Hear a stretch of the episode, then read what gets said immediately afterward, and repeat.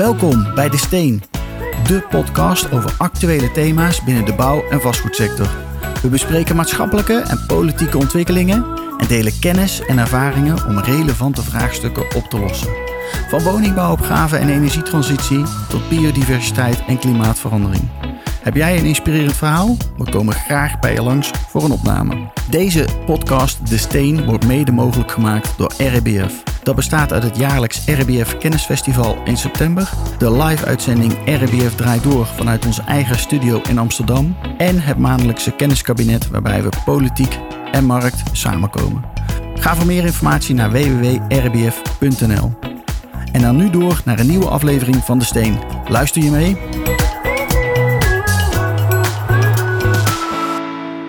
Nou, welkom bij weer een nieuwe podcastaflevering. Deze keer gaan we in gesprek met Jawel en Venture Capital. Zij investeren in allerlei gave oplossingen, contech, proptech oplossingen voor de bouw- en vastgoedwereld. En dat gaan we doen samen met Frederik van den Weghe en Arne Allewaert. Zeg ik dat goed zo, Arne?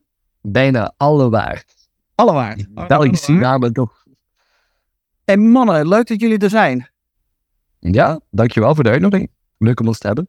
Zouden jullie eens even kort kunnen voorstellen? Arne, om even met jou te beginnen. Heel veel plezier. Ik ben Arne. Ik ben een van de founding partners van Amavi. Amavi kunnen we straks uit de doeken doen, uiteraard. Maar heel kort gezegd zijn wij een pan-Europees investeringsfonds. Dus we zitten in België, zoals je hoort. Maar we hebben een heel duidelijk pan-Europees investeringsscope. En we zijn eigenlijk gestart door het samenbrengen van drie verschillende achtergronden. Omdat wij geloven dat als je succesvol investeert of wil investeren in proptechbedrijven, dan heb je wel drie heel verschillende achtergronden nodig. Je hebt enerzijds wel een beetje begrip nodig van de vastgoedwereld. Wat zijn de pijnpunten? Hoe kan je die sector een stuk efficiënter, een stuk duurzamer gaan maken? Dat het wel relevant is. Maar dat is niet zaligmakend. Je hebt ook mensen uit technologie nodig en mensen uit de investeringswereld. En dat is eigenlijk heel de start geweest van Amavi. Dus ik zelf kom uit die vastgoedwereld. Ik was een goede 12 jaar geleden betrokken bij de opstart van een ontwikkelaar in België, een vastgoedontwikkelaar.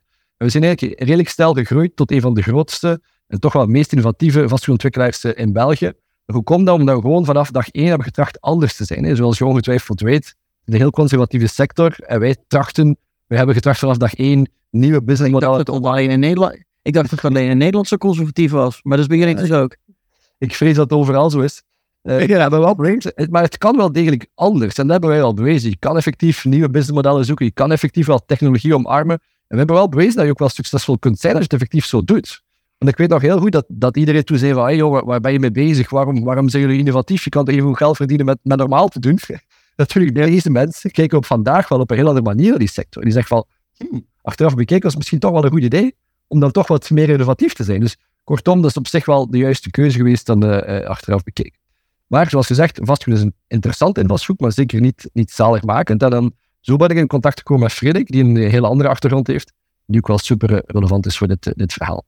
Nou, Frederik, vertel, wat is jouw achtergrond? Ja, 15 jaar investeringswereld opzetten. Onder andere met aanhoor van Nederlandse fondsen, meer private equity, dus geïnvesteerd in natuursectoren. Ik heb 10 jaar bij Waterland gewerkt en 5 jaar bij Gilde. Dus 2 grote investeringshuizen uit Nederland. Daar vooral voor de Belgische markt gewerkt. En na 15 jaar... een beetje in dezelfde vijver te vissen, had ik wel zin in iets anders. En toevallig, via gemeenschappelijk contact, zijn wij op een blind date gestuurd, Arne en ik. 3 zijn klaar. Zo hebben we elkaar leren kennen in een café in Gent. En dat was de eerste avond. Het was een middag. Het was een middag. Maar we hadden gelijk een klik met elkaar van jongens, hier ontstaat iets. Als we vastgoed en investeren bij elkaar brengen, dan hebben we iets met elkaar gevonden wat zou kunnen werken. Absoluut. Ja, dat was inderdaad van in het begin de belangrijke visie die we hebben proberen vormgeven. En niet alleen investeren en vastgoed, maar een derde component die ook wel heel belangrijk is in ons founding team, is technologie uiteraard. En dus PropTech Investment, en daar komen ze alle drie samen. En dat is bij ons belichaamd door Jonas Towns, dat is de oprichter van Team Blue, onze eerste unicorn in België. Een bedrijf gespecialiseerd in webhosting services voor allerhande MKB-bedrijven. Dus echt een door en door SaaS-bedrijf, wat uiteraard heel veel PropTech businessmodellen super relevant is. Ja. Dus hij snapt de technologie. Jij bent meer van de investeringskant. En Arne is meer vanuit de vastgoedkant. Dat is een mooi vehikel om dit zo met z'n drieën bij elkaar te brengen. En toen ontstond dus Amavi Capital. Wat is jullie investeringsstrategie als het gaat om die proptech startups? Waar kijken jullie naar? Ja, simpel gesteld investeren we in alles wat de bouw- en vastgoedwereld innovatiever maakt, of efficiënter maakt en of duurzamer. Hè. Dus het is zeker een combinatie van het twee. Het is niet dat het alleen maar gaat over duurzaamheid. Het is een vastgoedwereld die ook qua efficiëntie ook wel heel wat te winnen heeft met het omarmen van technologie. Maar waar voor ons wel cruciaal onderscheidende factor is dat we echt wel proven product market fit moeten hebben. Hè. Dus de vastgoedwereld is uiteraard al aan bod gekomen, zeer conservatief. En dus eens dat je daartoe komt, dat je echt een product hebt ontwikkeld of een dienst hebt ontwikkeld waar klanten bereid voor zijn om te betalen. En dat is voor ons echt wel een cruciale instap. Dus we gaan niet in seed of pre-seed. We stappen typisch in een, zoals we dat dan Series A investeringsronde noemen. Of ongeveer €1 miljoen omzet. Eens dat de bedrijven dat bereiken, dat is voor ons. Dat moeten ze eerst halen, die €1 miljoen omzet. Ja, exact. En misschien om nog eens toe te voegen. We hebben dat niet letterlijk benoemd, maar we hebben vandaag een 70 miljoen fonds. En dat is eigenlijk hoofdzakelijk gevoed door partijen die komen uit de sector ook. Dus we hebben bouwbedrijven, vastgoedontwikkelaars, vastgoedinvesteerders, beheerders, makelaars, architecten enzovoort. En dat is op zich wel een heel interessante link natuurlijk met al die specifieke subsectoren binnen vastgoed en bouw.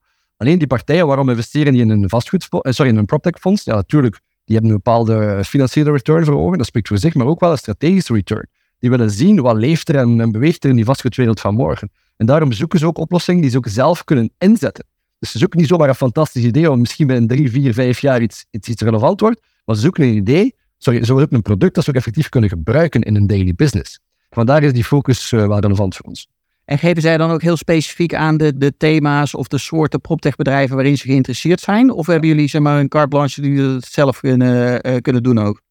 We kunnen wel zelf beslissen, maar het is natuurlijk zeer relevante input die we heel graag meenemen. Omdat we op regelmatige basis sessies hebben met die verschillende partijen op een groep van ontwikkelaars, een groep van beheerders. En dan vragen we vooral van, ja, maar wat speelt er nu in jullie dagelijkse praktijk? Wat zijn jullie grootste bottlenecks? Wat is jullie grootste uitdaging? En met die feedback kunnen we heel handig aan de slag natuurlijk om proactief net oplossingen te gaan zoeken.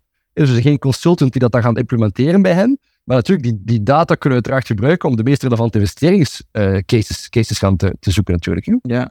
Dus wat voor soort proptechbedrijven zijn jullie het meest geïnteresseerd in? Ja, het is eigenlijk heel divers. Dus dan moeten ze niet wel al een omzet hebben van €1 miljoen. Ja. Maar zijn het ook specifieke... De duurzaamheid werd net ook al genoemd door Frederik. Zijn er nog meer elementen die jullie heel belangrijk vinden? Maar als je meer naar het businessmodel bekijkt, dan kijken we sowieso ook naar SaaS-bedrijven, dus pure softwarebedrijven. Dat kan zeker vast relevant zijn. Zeker als je bijvoorbeeld vastgoed databedrijven, dat is voor ons super relevant om daar nog wat dieper in te gaan. Maar het andere kant van het spectrum, de meer hardware/softwarebedrijven, de hybride businessmodel, is voor ons ook super relevant. Omdat als je iets wil betekenen in de per definitie heel tastbare vastgoed- en bouwwereld, dan moet er altijd wel een component hardware bij betrokken zijn ook. Alleen zoek natuurlijk naar die schaalbare modellen binnen die hybride model. Dat is natuurlijk wel cruciaal. Ja, en jullie kijken pan-Europees? Ja. Dus hoe groot is pan-Europees? Even voor mij om dat duidelijk te maken. Dat is Europa en... Ja, we definiëren natuurlijk wel met bepaalde geografieën waarin we meer affiniteit mee hebben. Dus dat is uiteraard de Benelux, Frankrijk, dan Duits sprekende gebieden en Scandinavië. Dat is echt onze core geografie. Uiteraard, we hebben ook een investering in Portugal gedaan. Dat is uiteraard case by case dan. Maar we focussen binnen Europa op een aantal geografieën. In Nederland al 2 investeringen gedaan, misschien ook leuk om te vermelden. En dat is effectief ook weer in dat hardware spectrum. We hebben geïnvesteerd in Hydroloop. Cool. Waterrecycling. Ja. Use water twice. Dus om eigenlijk het heel logisch iets te gaan oplossen, maar dat jammer genoeg toch nog niet schaalbaar kan toepassen. Dus gewoon douchewater gaan recupereren en gebruiken voor toiletwater, grijswater toepassingen. En dat zijn zij aan het vermarkten in heel de wereld. Dus daar zijn we happy shareholder. Fantastisch team ook daar aan boord. En de tweede investering is Finch Buildings in modulaire houtbouw. De echte pionier in Nederland in het bouwen van meerdere lagen van het CLT. Stel-efficiënte manier, maar wel op een schaalbare manier. Dus we zijn natuurlijk iedere investering die in de hele productiehallen gaan mee investeren. Dus Finch heeft een netwerk van productiepartners rond zich verzameld, maar is wel de spin in het web. Het is echt productontwikkelaar in het bouwen van die CLT-gebouwen.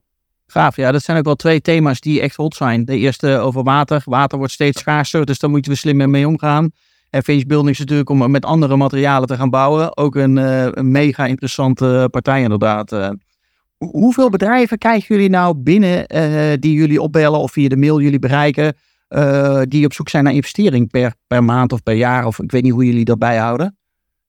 Ja, dat is een goeie. We zijn nu even goed nadenkend. In de goede 2,5 jaar eigenlijk echt actief bezig. We hebben nu een pipeline van meer dan 1500 bedrijven in Europa. Natuurlijk, de ene wordt uiteraard meer actief behandeld dan de andere. Maar we krijgen toch wel zeker een 300-400-tal per jaar binnen. Dus meer dan één per dag. Ja. Hoe maken jullie dan de selectie? Welke criteria neem je mee om alvorens je gaat investeren in zo'n bedrijf? Want hoe peil je dat af? 300, dat is er één per dag dat die binnenkomt. Ja, maar sowieso, als we kijken naar hoe komen die bedrijven tot bij ons, we proberen, en we zitten niet te wachten op ons bureau tot er een mail binnenkomt van een bedrijf van nee, we hebben funding nodig. Dat proberen we ook echt onder andere via die investeerders waar we die gesprekken mee hebben. Maar ook op basis van onze eigen research proberen we een aantal thema's te identificeren van kijk, daar willen we meer over weten. Lijkt ons dat een interessant investeringsthema. Welke bedrijven zijn er binnen die thema's actief? En dan gaan we daar echt proactief contact gaan leggen om een kennismaking op te zetten en eigenlijk zo dat team te leren kennen, te kunnen volgen, waar staan ze, hoe evalueren ze, en bloemen sluiten, kan er relevant zijn voor dan. Ja, dus jullie gaan echt gedegen beslagen ten ijs, zeg maar. Ja. En zo kom je natuurlijk ook veel credibeler over dan gewoon eens dat ze zelf die behoefte hebben om aan funding op te halen, om gewoon op basis van een of andere longlist van potentiële investeerders, ben je gewoon eentje uit het lijstje. Ja. Maar los daarvan, het zijn uiteraard misschien dooddoeners, maar het founding team is echt wel cruciaal. We hebben dat vaak, dat je eigenlijk na de eerste call 5 minuten een beetje al wat voor vlees dat je in de kuip had, toevallig hadden we. En daar halen we ook wel onze energie vandaan vanmorgen. Hoe een heel leuke call gaat met een Frans projectbedrijf, dan voel je gewoon direct van hier is een bepaalde chemie en die man staat voor zijn bedrijf, zijn baby. Dat is ook waar dat Amavi over staat trouwens. Komt van de all the credits aan Arne. Waar staat het voor? Vini Amavi, dus een analogie met de spreuk van Julius Keizer. Vini Vici, ik kwam exact en ik overwon. Maar Amavi is, I came, I saw and I loved. Dan zouden we de analogie maken met de echte passie die je hebt voor je bedrijf. Om het bedrijf eigenlijk constant ook bij te sturen waar nodig in de veranderende omgeving. Sowieso altijd in terechtkomen met zo'n start-up. Ja, dus het team is belangrijk, maar de founder en de energie die founder uitstraalt, die is ook belangrijk. Zijn er nog meer elementen waar je naar kijkt qua criteria? Ja, zeker. En dat is uiteraard nu nog scherper gesteld dan pakweg de voorbije jaren, want kapitaalsefficiëntie is super relevant voor ons. Het is niet zomaar groei ten koste van alles. Heel efficiënt kunnen groeien en de unit economics moet echt gewoon heel strak kloppen. Want als die nu niet goed zitten, dan ga je aan het bedrijf groeit verder, wordt er gewoon een exponentieel probleem natuurlijk, dus dat moet op zich heel goed zitten. Maar vooral waar we heel sterk in geloven is, niet per se een bedrijf met het beste product zal het meest succesvol worden, maar eigenlijk het bedrijf, enerzijds met het sterkste founding team, maar vooral met de beste go-to-market channels. Je moet ergens op een heel efficiënte en effectieve manier, alle twee, echt de juiste partijen kunnen benaderen in die markt. Dat is natuurlijk deels onze rol, omdat we net die spelers uit de sector als investeerder hebben, kunnen we deels als distributiekanaal fungeren. Maar anderzijds, ze moeten ook gewoon dat kanaal gevonden hebben op grote schaal ergens te kunnen piggybacken op een fijnmazig distributienetwerk. Want als je dat zelf moet uitbouwen als start-up, je kan niet deurtje per deurtje gaan aanbellen om je product te gaan verkopen. Dat werkt gewoon natuurlijk niet. Hè. Ja, zeker als in de bouwvastwereld is dat super ingewikkeld. Ja, exact. Ja. Dus daar de juiste partners vinden om effectief mee te surfen op die kanalen is super relevant. Ja. Hey, als jullie nou eenmaal zo'n investering gedaan hebben in een bedrijf, hoe betrokken zijn jullie dan? En kun je ze ook echt goed helpen, naast dat je geld natuurlijk investeert? Ja, dat is zeker cruciaal in onze beoordeling van een initiële investering, of dat we ervoor gaan of niet, hè, of dat we inderdaad zien dat we de waarde kunnen brengen. Wij zijn typisch lead investor of co-lead investor, dus we willen echt wel een actieve rol opnemen, dus dat weerspiegelt zich dan ook in een zetel in de raad van bestuur of de raad van commissaris. Maar los van die formele... Dat wil ik net vragen. Ja, je gaat echt daar in het bestuur zitten en helpen. Ja, sowieso. Maar vaak hebben wij ook WhatsApp-groepjes of hebben we wekelijks contact. Natuurlijk in functie van de intensiteit van wat er juist speelt binnen het bedrijf. Waar heel veel informele contacten, introducties, waar komt, van ons netwerk. Ook bijvoorbeeld, ja, als er een teamversterking nodig is, hebben we daar ook netwerk die dat kan helpen. We hebben ook een soort netwerk van venture partners met verschillende sterktes in verschillende domeinen. En bijvoorbeeld finance, het opzetten van rapportering, en maandrapportage, KPI. Of hoe ga je een sales team gaan opschalen? Of hoe ga je om met je HR? Want vaak wordt daar toch wel duchtig aan recruitings gedaan bij die startups. Maar dan word je echt wel gaan kanaliseren. En die mensen kunnen wij eigenlijk invliegen op afroep of vragen van onze participaties. Ja, je moet dat meer zien als een menukaart. Hè? We hebben een menukaart met verschillende opties. We gaan die niet per se gaan opleggen, maar we leggen wel de menukaart voor. Van kijk, wat zou interessant zijn? We doen misschien suggesties en zo proberen ze ook effectief vooruit te helpen. Ja, heel cool. Ja. Waar zie je dat die partijen nou de meeste vragen naar hebben qua ondersteuning? Is er iets wat opvalt? Of is dat over de hele linie, wat je net eigenlijk al zei, Frederik? Van, ze hebben eigenlijk alles komt al een keertje voorbij, afhankelijk van welk tijdspad ze zitten. Ja, klopt. Ja, de pijnpunten waar iedereen tegenaan loopt zijn vaak dezelfde. Maar sowieso netwerkproducties, en dat is uiteraard vaak wederkerend, maar ook goede rapportage opzetten om echt tijd bij te schakelen. Zeker in de huidige tijden, echt goed kijken naar burn rates en dergelijke. Hoe lang kunnen we nog verder met de cash die we hebben? Wat moeten we eventueel doen om in te gaan? Dat is een relatief eenvoudige quick wins, zou ik ze zelf noemen. Hè? We hebben een onboarding checklist voor bedrijven. Als we die onboarden, letterlijk van oké, zit die rapportering strak? Zit die website goed? Is die marketingstrategie goed? Enzovoort. Waar de grootste uitdaging op vandaag ligt, en die is niet zo standaardiseerbaar, is meer sales en marketing in het algemeen. Omdat je vaak de pivot maakt van de founder-led sales naar een meer industrieel schaalbaar salesapparaat. Dat is al een stukje moeilijker natuurlijk. Hè? Maar als je daar eerst experten kan aanhaken om hen te coachen, want je wilt het ook niet doen voor hen. Je moet zorgen dat die kennis uiteraard bij hen blijft, dat ze het effectief kunnen internaliseren. Maar dat is, als je het mij zo vraagt, dat is wel de grootste uitdaging op vandaag die we zien. Ja. En die uitdaging, want ik zie de uitdaging, nationaal is dat misschien nog wel te regelen, is die ook al ingewikkeld. Maar internationaal, als je ook wil verbreden vanuit Nederland, sales gaat doen in Duitsland of in Engeland of in België of in andere landen, dan wordt het nog ingewikkelder. Hoe zien jullie dat? Ja, nee, absoluut terecht pijnpunt. Want heel veel bedrijven komen vroeg of laat op die ambitie om in een ander land ook actief te worden. Want dat is natuurlijk, velen zijn geroepen, weinigen zijn uitverkoren. En dat is eigenlijk ook wel onderdeel van onze investeringsstrategie, om niet alleen proberen via een eigen team in een nieuw land actief te worden, maar om te gaan kijken van, er is 9 kans op 10, is er een andere speler die hetzelfde pijnpunt heeft opgelost met een ander land, en die ook al wat verder staat, maar ze kunnen natuurlijk niet allemaal doorgroeien tot unicorn status, ze kunnen niet allemaal over de grens heen gaan groeien. Dus wat dat bij ons echt een actieve investeringsstrategie is om consolidatie op de agenda te zetten bij onze participaties. En dat wordt niet noodzakelijk gaan over een volledige overname, dat kan een inbreng zijn van aandelen. Om gewoon echt te gaan kijken van hoe kunnen we met gelijkgezinde partijen dit verhaal sterker en meer body geven door samen te gaan, door te consolideren. Ja, samenwerkingen te stimuleren. Ja, op allerlei verschillende manieren. Ja, leuk. Hey, even terug naar Amavi Capital. Je noemde net al wat cijfers. Wat is jullie gemiddelde investeringsronde die jullie doen? Ja, typisch. In de Series A-ronde spreken we over rondes tussen de 5 tot 8 miljoen. En daar, dat zijn zo wat de gemiddeldes. Vermits dat wij daar dan een co-lead of een leadrol in willen nemen, zitten wij vaak tussen 1 à 4 miljoen in een initiële investering. Uiteraard willen wij ook kunnen volgen in de vervolginvestering. Dus wij allokeren wel voldoende buffer voor te blijven volgen. Maar dat is toch wat onze sweet spot, tussen 1 en 4 miljoen. En werk je dan vaak samen met dezelfde partners die ook mee investeren als co-investors? Of is dat elke keer weer anders welke partijen weer bij elkaar komen? We hebben een aantal partijen waar we graag mee investeren. Dat is gewoon een persoonlijke klik enerzijds, maar het is ook wel dossiers afhankelijk van, kan die in die regio of voor dat type product meerwaarde bieden? Ja, dan nee. En vooral wat wij heel graag zien, en dat hebben we al een paar keer gezien in het verleden, dat daar bij andere investeerders niet zo heel goed liep, is, je moet natuurlijk wel co-investeerders hebben die ook in de volgende ronde kunnen volgen. En dat is vaak een probleem, als die nu aan een maximum zitten en je wilt de volgende ronde ophalen, die kunnen niet mee. En dan moet je natuurlijk een uitleg hebben naar die nieuwe investeerders, waarom gaan die historische investeerders niet mee investeren?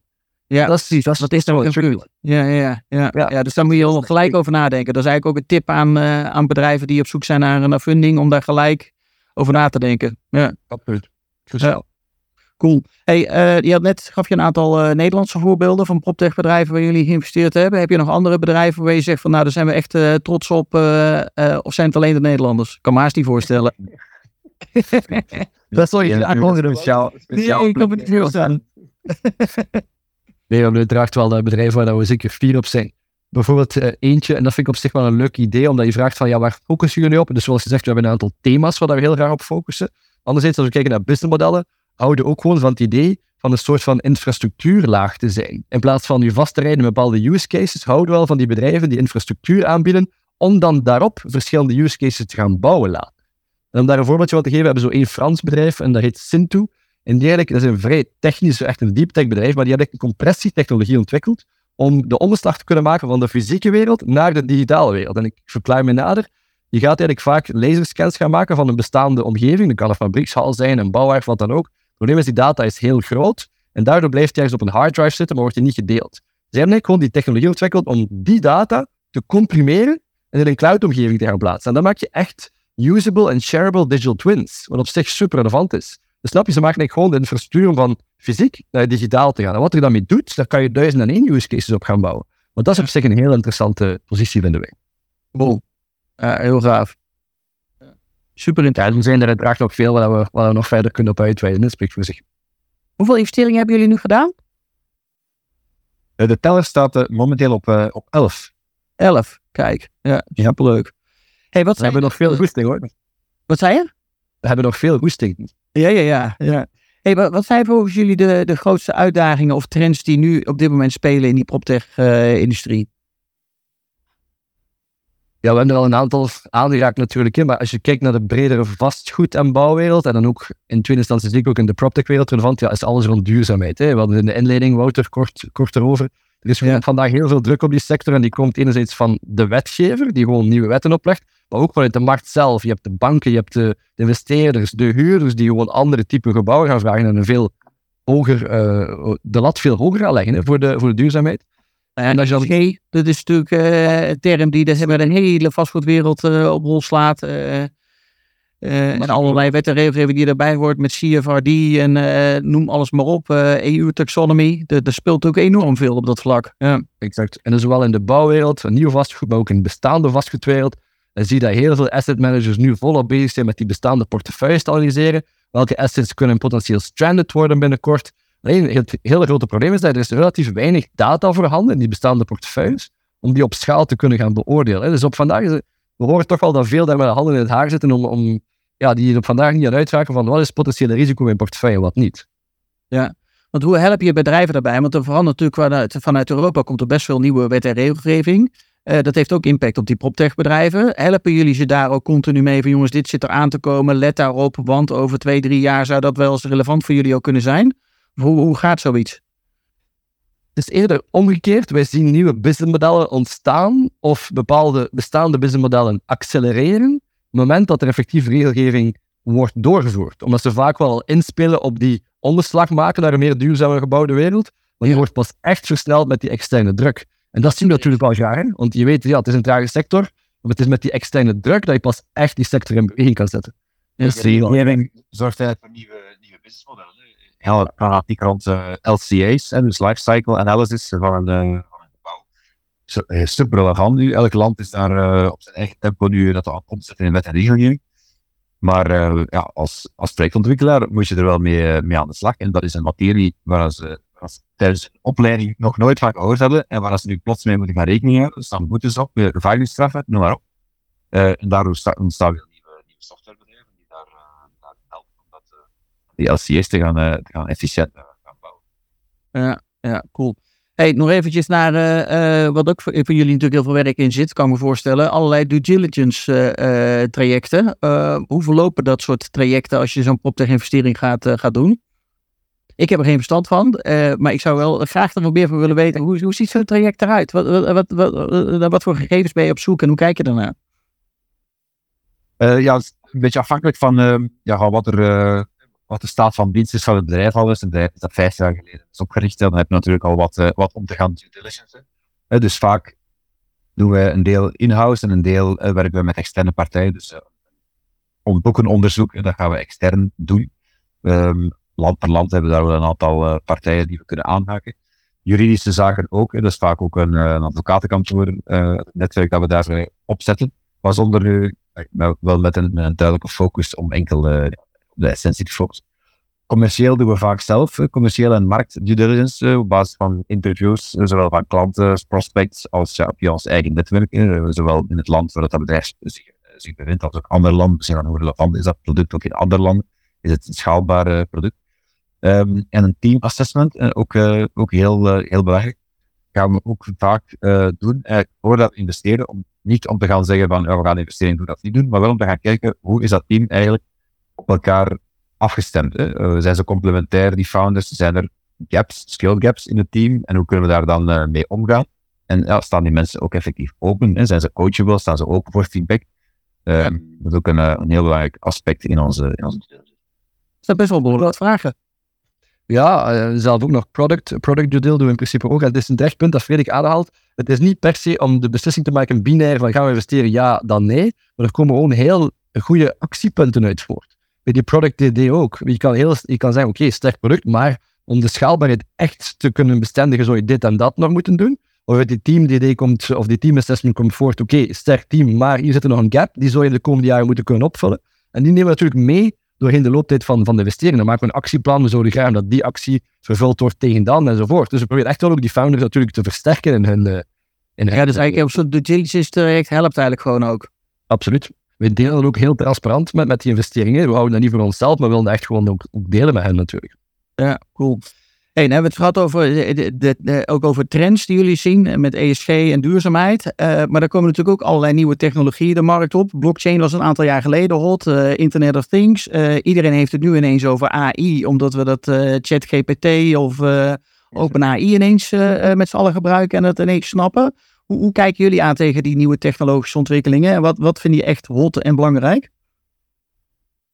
Eerlijk gezegd, wij zijn niet zo technologie gefocust. En dat klinkt misschien een beetje raar dat ik dat zeg, maar ik verklaar mij nader. Wij houden van technologie als een middel om iets te bereiken. En niet per se als een doel op zich.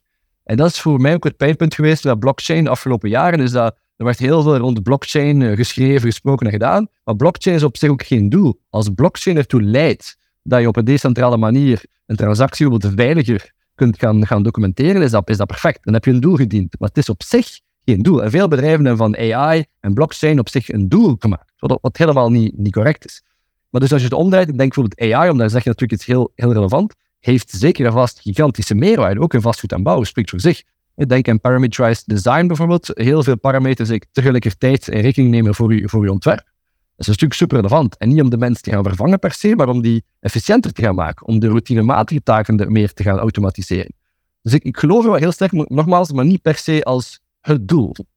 Ja. Hoe zie jij dat, Frederik? Ja, het is wel zeker iets waar we moeten bij stilstaan. Elk businessmodel kan daardoor geïmpacteerd worden. Ik las nu vanmorgen ook dat Google een toepassing heeft om flooding risks in kaart te gaan brengen. Ja, we hebben ook al naar PropTech bedrijven gekeken die ook dat doen. Onder andere flooding risk, overstromingsrisico in kaart brengen. Ja, als morgen dat plots Google aankondigt dat ze dat zelf ook kunnen gaan aanbieden, dan sta je... Ja, wat is dan je waarde als bedrijf? Ja. Als start-up, hè. Dus het is zeker wel iets dat je altijd moet in achterhoofd houden van hoe ziet het speelveld eruit en wat zijn de risico's dat er zoiets, nieuwe technologieën of dat er spelen daarmee gaat afkomen. Ja. Nog een paar vragen heb ik aan jullie, want eentje ook voor jullie als Amavi Capital. Hoe kijken jullie aan tegen opzicht van jullie typische investeringshorizon en wat is en verwachte rendement op je investeringen? Want uiteindelijk jullie moeten ook je aandeelhouders tevreden houden, lijkt of jullie, dus daar moet iets aan rendementen terugkomen. Uiteraard, dat spreekt verlicht. Dus wij zijn een closed-end fund, zoals dat noemen. We zijn een vaste looptijd. We zijn vorig jaar met onze finale closing van start gegaan. Dan hebben wij in principe een investeringsperiode van 10 jaar om tot investering te komen, investering te laten groeien. En finale uiteraard ook een exit op te zoeken. En onze we verwachten uiteraard, dat is venture capital, er staat ook een behoorlijk risico tegenover. Wij verwachten toch wel 5 keer de inleg aan onze investeerders te kunnen uitkeren op termijn, op het einde van de rit. Maar future will tell, of course. En ziet het er een beetje goed uit? We zijn zeker tevreden over de start van onze portefeuille. Gemiddeld zitten we met rekening dat wij eigenlijk in participaties zitten die eigenlijk elk jaar verdubbelen in omzet. En dat is eigenlijk een beetje de groei pace waar dat ze op zitten. En dat halen we tot nu toe. Dus we zijn heel tevreden. Ja, mooi. Waar wij gewoon nu heel sterk naar kijken, Wouter, en dat is natuurlijk wel een onbekende op vandaag, is wat is de brede exitmarkt voor PropTech-bedrijven? Want die bedrijven kunnen groeien, maar de vraag is aan wie ga je ze ooit verkopen? Ja. Dat is dan de eerste analyse die je maakt, is aan wie zou je dit ooit kunnen verkopen? En dat is bijvoorbeeld, om maar één voorbeeld te geven, onze terughoudendheid die wij op vandaag hebben bij de nieuwe materialenmarkt. Op zich een super relevante markt, maar dat is een beetje de winner takes it all. Ofwel ga je in zee met een van de grote materiaalproducenten. Ik denk bijvoorbeeld aan duurzaam beton, om maar één voorbeeldje te nemen. Ja, dan moet je ergens gaan surfen op die kanalen van de grote betonproducenten. Dus ofwel heb je ze mee, ofwel heb je ze niet mee. Ja. Het is even als je tegengrijpt, dan gaan ze je nooit die investeren, aan ze nooit overnemen. Ja, dus, ja. En als je ze niet mee hebt, aan wie ga je het dan ooit verkopen? Ja, voilà. Ja, dat is ook wel steeds weer een vraagstuk. Ja, hoe kijken jullie sowieso aan? Want die hele PropTech-markt heeft natuurlijk daar best lastig. Startups, het is best moeilijk om nu funding rond te krijgen. Is dit? Ik roep al jaren van jongens, het wordt het jaar van de consolidatie. En dan gebeurt het niet. En dan, hoe kijken jullie aan tegen de PropTech-markt anno 2023? Well, het is natuurlijk geen puur PropTech-gegeven. Hè? Sowieso een bredere VC-markt, of de bredere visie in de algemene M&A-markt ook. Hè? Banken financieren minder. Iedereen heeft een beetje de handrem opgetrokken.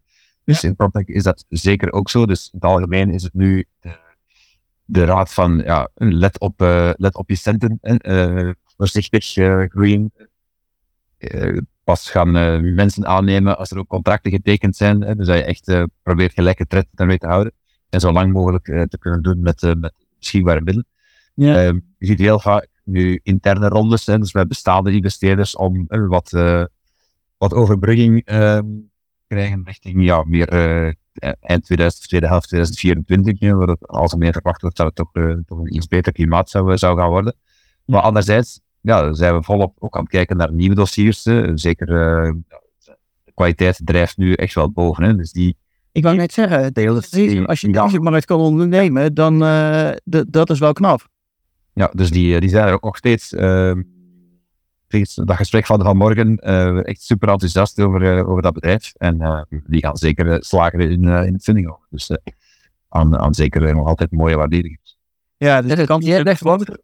Ja, het probleem is consolidatie in 2023 geloven wij wel heel sterk in, hoor. De signalen zijn nu al zo dat er toch wel heel wat bedrijven zijn die misschien vorig jaar of 2 jaar geleden sowieso wel funding hadden gevonden, die het gewoon nu niet meer vinden. En die zoeken andere kanalen. Hè. Dat kan zijn dat een merger met een groter bedrijf om effectief de kracht te gaan bundelen. Dat zien we nu overal wel gebeuren. Ik denk dat we nu met een 5-tal, Frederik, van onze portefeuillebedrijven nu effectief actief naar die M&A aan het kijken zijn. En men mag ook niet altijd zien als een soort van defeat. Het is geen overgave door krachten te bundelen. Nee, integendeel, je maakt je slaagkans gewoon veel groter. Als dat dan één boodschap is die ik wil meegeven aan de start-up founders, zie dat alsjeblieft niet als een verslagenheid. Je moet echt wel die kans grijpen om net meer die schaalgrootte te gaan nastreven. Dat is denk ik nog zelf. Ik noem het je van 1 en 1 is 3. Ja, ik absoluut. Anders, ik kan toch niet met... iemand heeft een tech-team in België, en iemand in Nederland, en iemand in Frankrijk. En ook een sales-team. En dus alles is eigenlijk gewoon al 2. Hè, om hetzelfde product te kopen. Dus dan kan je beter gaan bundelen en een sterker product gaan bouwen samen. Dus. Ja, exact. Ja, cool. Hebben jullie nog een laatste uitbrander tip voor PropTech-founders? Wat moeten ze doen? Goh, ik zou zeggen, hang in there. Het zijn uiteraard zeer, zeer uitdagende tijden, spreekt voor zich. Maar ik denk dat een heel relevant punt is, effectief kwaliteit drijft echt al bovenop vandaag. Dat het daarom belangrijk is om te onthouden. Dit zijn tijden waar je echt jezelf kan onderscheiden. Dus maak er echt het beste van. Want eerlijk gezegd, voor ons zijn dit eigenlijk wel interessante tijden, omdat elk punt van frictie is eigenlijk interessant. Elk punt van frictie kan je heel leuke dingen beginnen doen. Als je in een heel flatline market zit, dan kan je eigenlijk weinig interessante dingen gaan doen. Maar nu zijn er zoveel zijsporen die ontstaan. Je moet gewoon op het juiste zijspoor zitten natuurlijk. Dat is super relevant. Maar ik zie dat je daarop zit op het juiste spoor. En er zijn markten die gigantisch groeien op vandaag. Hè. Ja. Dus niet elke markt gaat naar beneden op vandaag. Je moet gewoon de juiste sporen identificeren. Dus voor mij is het een uiterst boeiende markt op vandaag, eerlijk gezegd. Ja, heel interessant. Frederik, en kijk zeker ook, als je met een idee loopt, kijk zeker ook eens over de grenzen heen, want vaak zien wij toch, dat is het voordeel van onze pan-Europese blik, zie je eigenlijk heel vaak een beetje 13 in een dozijn, en dat je echt exact dezelfde bedrijven, hetzelfde probleem ziet op te lossen, maar gewoon in een ander land. Ja. Dus daar geloven we natuurlijk minder in, en dat is ook moeilijk schaalbaar om echt funding op te blijven ophouden. Ja, precies. Ja, dus voordat je een bedrijf start, eerst eens kijken wat er in de rest van de wereld te halen is. Of in ieder geval in de landen om je heen. Ja, absoluut. Exact. Mooi. Mannen, ik vond het zeer waardevol om even met jullie 3 kwartier van gedachten te mogen wisselen. Ik hoop dat we dit vaker gaan doen. Dat we mooie inzichten vanuit jullie kunnen delen met het netwerk. Dus dankjewel. We komen graag ook af en toe eens langs naar Amsterdam of andere gelegenheden. Sowieso het... Ja, festival in oktober. In september. Ja, september. Met stip genoteerd. Wow. Leuk. Nou, heel goed. Dan zien we elkaar in ieder geval daar. En wellicht nog ergens anders. Of in België, of misschien wel ergens anders een plek in de wereld. Komt helemaal goed. Okay. Dankjewel, Wouter. Dankjewel, Arne en Frederik. Oh, nog 1 laatste vraag. Als partijen nou wel met jullie contact willen opnemen, zonder dat jullie dat contact met hun opnemen, hoe kunnen ze jullie het makkelijkste vinden? Je mag gewoon altijd mailen naar arne@amavi.capital of Frederik met een c@amavi.capital. Nou, helemaal goed. Dank jullie wel, mannen. Tot snel. Dank je wel. Dank je. Bye. Je luistert daarna op de podcast De Steen. Hopelijk hebben we je geïnspireerd om een beter gebouwde omgeving te creëren. Er kan al namelijk zo ontzettend veel. Deze podcast wordt mede mogelijk gemaakt door RBF. Dat bestaat uit het jaarlijks RBF Kennisfestival in september, de live-uitzending RBF Draait Door vanuit onze eigen studio in Amsterdam en het maandelijks kenniskabinet waarin markt en politiek samenkomen. Voor meer informatie ga naar www.rbf.nl. Het team van RBF wens je een fijne dag toe, bedankt voor het luisteren en hopelijk tot snel.